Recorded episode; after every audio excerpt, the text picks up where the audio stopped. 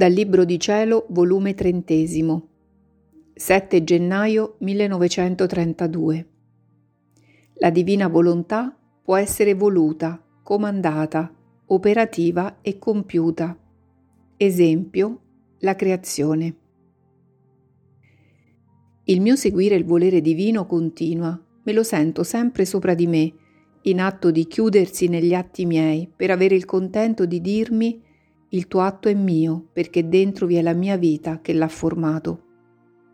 Mi sembra che con una pazienza invitta, ma pazienza amorosa, dolce, amabile, che rapisce la povera anima mia, il volere divino osserva, numera quanto debbo operare, muovere il passo ed altro, per chiudere la sua vita operante e il muovere del suo passo nel mio, come se si volesse imprigionare nell'atto mio, sebbene la divina volontà resta immensa qual è.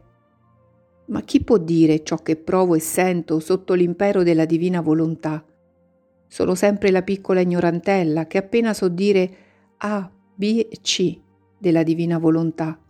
In molte cose mi mancano i vocaboli e mentre la mia mente è piena e chissà quante cose vorrei dire, ma faccio per dire e non trovo le parole per esprimermi e perciò passo avanti. Onde il mio dolce Gesù, sorprendendomi, mi ha detto, Figlia mia, la mia volontà tiene modi sorprendenti e differenti di agire ed agisce a secondo le disposizioni delle creature. Molte volte fa conoscere ciò che essa vuole, ma lascia a disposizione delle creature il fare e non fare, e questo si chiama volontà voluta. Altre volte al volere aggiunge il comando e dà doppie grazie per fare seguire il comando, e questo è di tutti i cristiani. Il non far ciò significa non essere neppure cristiani. L'altro modo è operativo.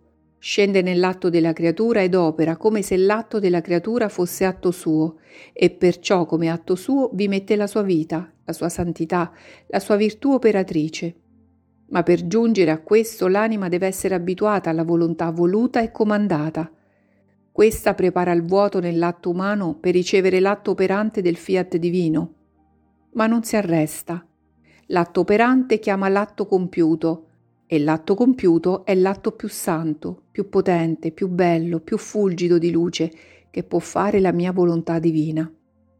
Ed essendo suo atto compiuto, tutto ciò che ha fatto viene racchiuso in questo atto in modo che si vede scorrere e racchiuso in esso il cielo, il sole, le stelle, il mare, la beatitudine celeste, tutto e tutti. Ed io, come sorpresa, ma come può essere che un atto solo può racchiudere tutto? Sembra incredibile. E Gesù ha soggiunto, come incredibile? Non può forse la mia volontà far tutto e chiudere tutto, tanto nel grande quanto nel più piccolo atto? Tu devi sapere che negli atti compiuti di mia volontà entra l'inseparabilità di tutto ciò che ha fatto e farà, altrimenti non sarebbe un atto solo, ma sarebbe soggetta ad ascensione di atti, ciò che non può essere né nel nostro essere divino né nella nostra volontà. E poi la creazione è un esempio palpabile. Tutte le cose create sono inseparabili tra loro, ma distinte l'una dall'altra. Guarda il cielo, atto compiuto del fiat. Al di sopra fa da sgabello alla patria celeste, dove corrono tutte le felicità e gioie, occupato da tutti, angeli e santi, e formiamo il nostro trono. Quello stesso cielo forma la volta azzurra sopra il capo delle creature e nello stesso spazio si vedono moltitudine di stelle, ma non si stendono più in là del cielo. Più in basso c'è il sole, il vento, l'aria, il mare, ma sotto quello stesso spazio di cielo, e mentre ognuno fa il suo ufficio, è tanta la loro inseparabilità che nel medesimo tempo e luogo si sente e si vede che il sole dardeggia con la sua luce. Il vento fischia e getta i suoi aliti refrigeranti, l'aria si fa respirare il mare fa sentire il suo mormorio.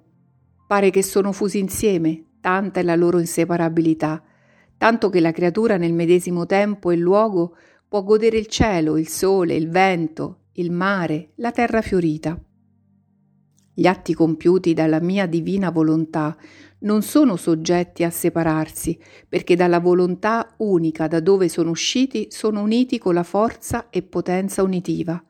Perciò non è meraviglia se negli atti compiuti che fa nella creatura tutto racchiude e si vede delineato, come se si potesse vedere dentro di un vetro tutte le opere sue, mentre ogni cosa sta al suo posto, ma riflettano con una potenza mirabile nell'atto compiuto della mia volontà, nell'atto della creatura. È questa la ragione che tra un atto compiuto di mia volontà, tanto nella creatura quanto fuori di essa, è tanto il valore che per quanto diamo ci resta sempre da dare, perché la creatura non tiene la capacità di prendere tutto il valore che contiene.